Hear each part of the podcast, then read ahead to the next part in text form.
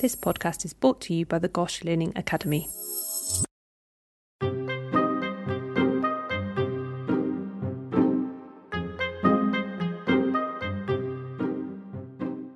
Hello, and welcome back to Master the MRCPCH, our podcast from the GOSH Learning Academy, where we give you a run through of a topic on the MRCPCH curriculum. My name is Ryan Thomas, and I'm the Digital Learning Education Fellow at Great Ormond Street Hospital and a Registrar in Clinical Genetics. This week, I'm really lucky to be joined by the brilliant Dr. Hoong-Wei Gan, a consultant in paediatric endocrinology and education lead for digital learning at GOSH. The topic of this week's podcast is growth. This corresponds to several aims under the endocrine and growth section of the MRCPCH curriculum, including understanding the patterns of normal growth and development, including puberty and its normal variations, understanding the physiological basis of growth and puberty, and knowing the causes of abnormal growth, including short stature and slow or accelerated growth. As Hoong-Wei mentions in the podcast, patients with abnormal patterns of growth can be included in multiple sections of the clinical exam. So I hope you enjoy this week's podcast.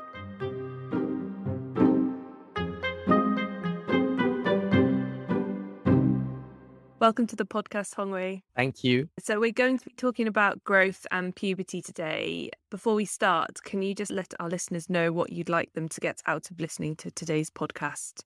Yep. So, I think the main objectives of this podcast are firstly to understand the normal pattern of growth and puberty in childhood and adolescence so that you can basically recognize abnormal patterns of growth and puberty and also to know when to refer these children either initially to a general pediatrician or with an interest in endocrinology or pediatric endocrinologist.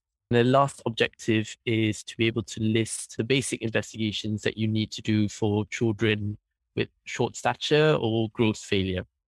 That sounds perfect. So, shall we start by thinking about normal growth? So, what is normal growth? Yep. So the way I think about growth is growth occurs in phases throughout life. So there are essentially four phases of growth. The first is when you're a fetus, when you're in utero, which is actually the period when you grow your fastest. So, for example, at 20 weeks of gestation, you're growing something like 120 centimeters a year, and you never really grow that fast ever again for the rest of your life. That growth rate then declines gradually into childhood. So after you're born, your growth rate's already declining. And you can see that on the growth chart where the curve is quite steep initially after birth and then it gradually flattens out in childhood. After birth, up to the first year of life, um, you grow something like 25 centimeters a year. And then in the following um, years up to the age of three, the way I usually remember it is that each year your growth rate halves. So in your second year of life, you grow something like 12 centimeters a year. And then in your third year of life, you grow at about eight centimeters a year. And then the childhood phase, your growth is fairly linear in terms of your height. So that if you look at the growth chart, that line is a fairly straight line. And then the last bit is puberty, where you get this final growth spurt just before you finish growth. And I always talk about it. The illustration I use is a marathon, and then you finally have a sprint at the end where you're finishing your growth. So looking at these phases, like I say, there's various speeds of growth. And I've really talked about the speed of growth during fetal life. In infancy, that growth rate gradually declines, as I said before, such that when you're in that linear phase of growth in childhood, you're generally growing about five centimeters a year. And then puberty, you get that final growth spurt, which in a boy can peak at about 10 to 12 centimeters a year. And a girl, it's about eight to 10 centimeters a year. And then you finally finish growth in adulthood, where you obviously don't grow anymore. The other thing about growth is associated with that is puberty, and it's knowing when normal pubertal development happens. So we talk about normal puberty in girls occurring between 8 to 13 years of age. And that begins with breast development and it ends with having regular periods. And then in boys, normal puberty occurs between 9 to 14 years of age beginning with testicular enlargement and finishing with your voice breaking and growing facial hair. The other thing about growth is realizing that actually growth occurs at different rates in different organs of the body. So your first few years of life is associated with brain development, and then actually your lymphoid tissue gradually develops in your first few years of life, which is why childhood infections are fairly common in young children. And then obviously your reproductive organs develop during the pubertal phase. There are lots of factors that influence growth. People think about endocrine factors being the most common, but actually there are lots of extenuating external factors which influence growth, such as nutrition, the presence or absence of chronic disease, psychosocial factors. So we know that psychosocial deprivation can actually affect your growth.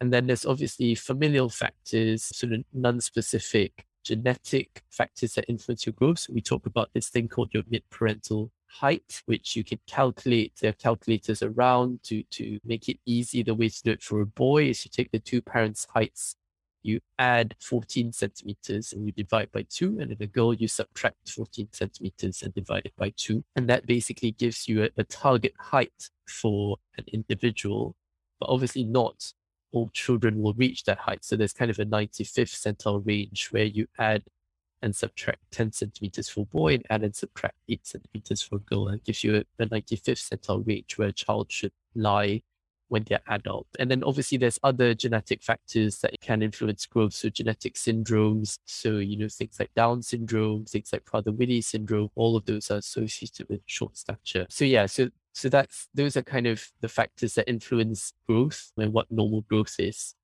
That's a brilliant summary. Thank you very much, Hoong-Wei. Shall we move on to think about abnormal growth? How do we define abnormal?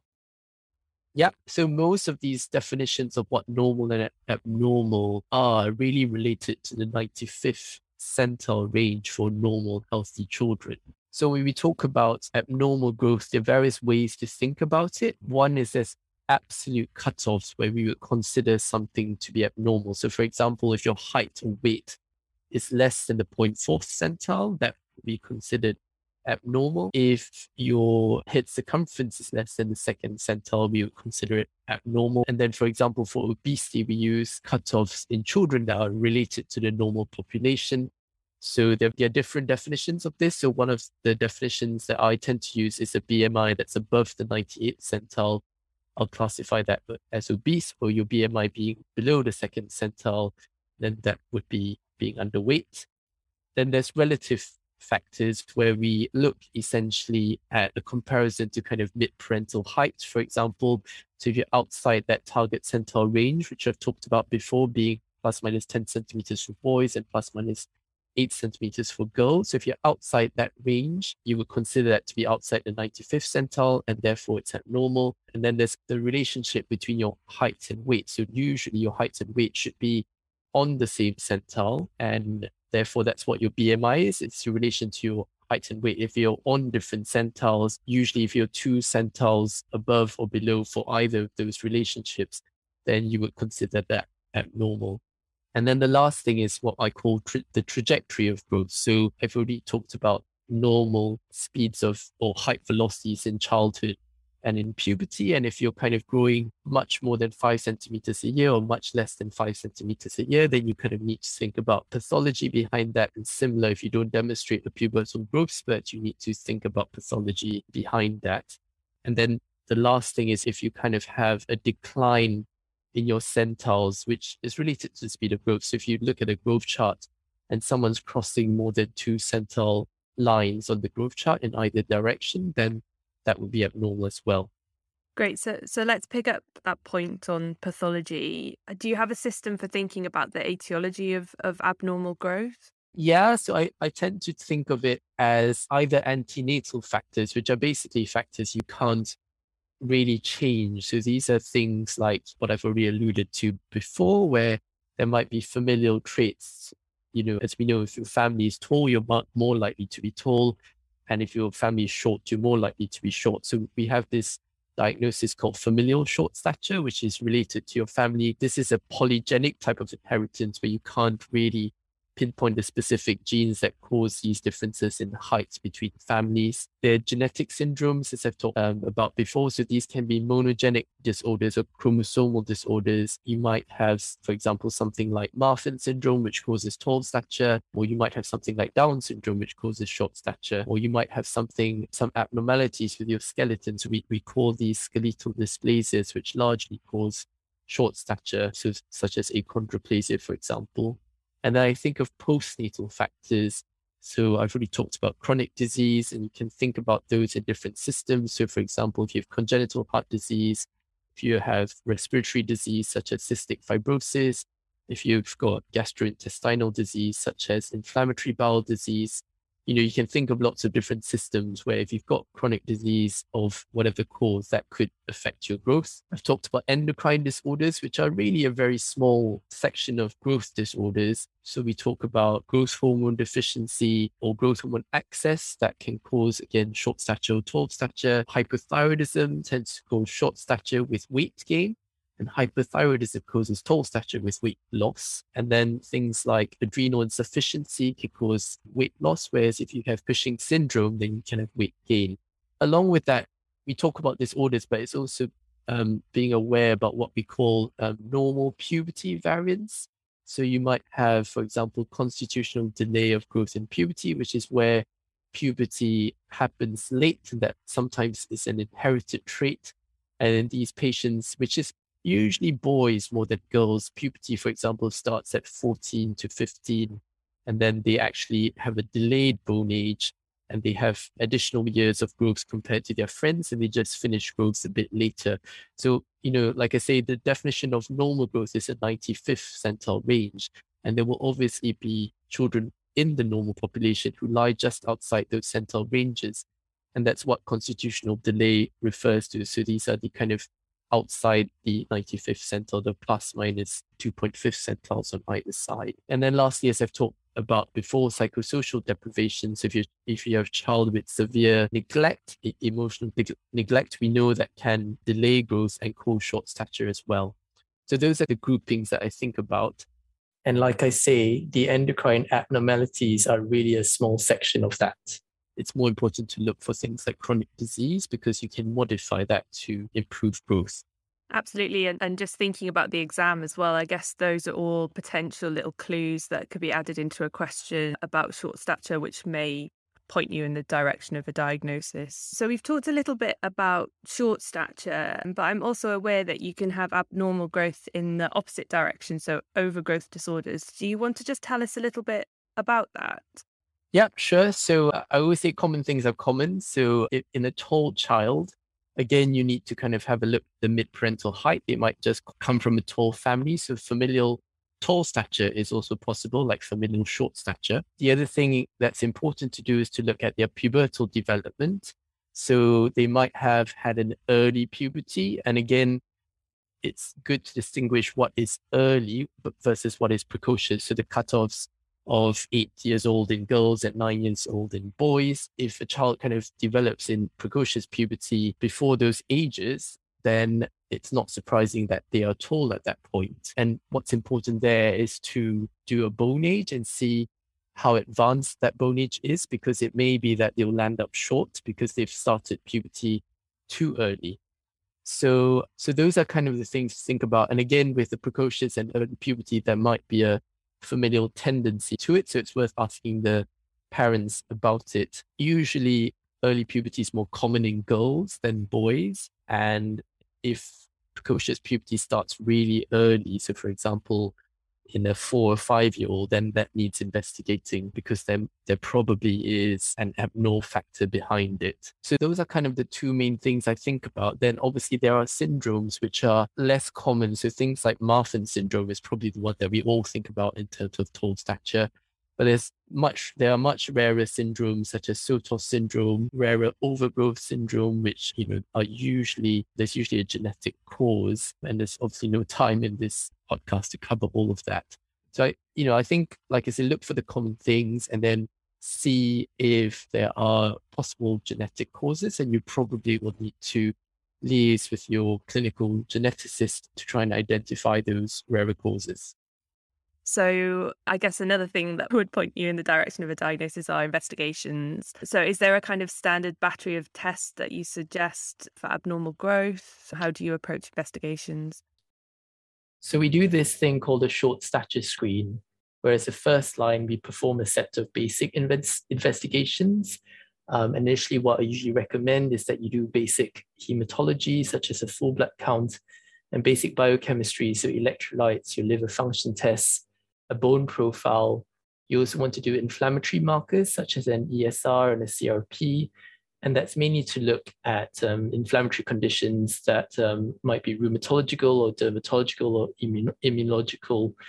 Um, and then you want to do a celiac screen because that's something you really don't want to miss when you're looking at a child who's not growing properly. Um, and as a baseline, you do thyroid function tests and in all girls, you always do a karyotype to look for Turner syndrome because that's a diagnosis, again, that you do not want to miss because the clinical features can often be quite subtle. Now, if all of that is normal, then there's a set of second line investigations, which are essentially endocrine, um, looking at your pituitary function. So you might want to do an IGF 1, which is a marker of growth hormone action. You want to do your puberty hormones, so LH, FSH, um, estradiol in girls and testosterone in boys.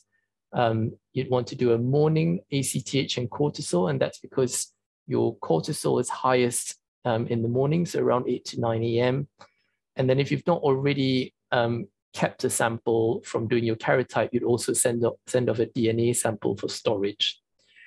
After you've done all these investigations, if the cause of um, the poor growth is still not clear, um, by this point, you'd probably re- be referring to an endocrinologist, and we would be thinking about doing dynamic function tests to look at um, things like growth hormone deficiency or um, hypogonadotrophic hypogonadism.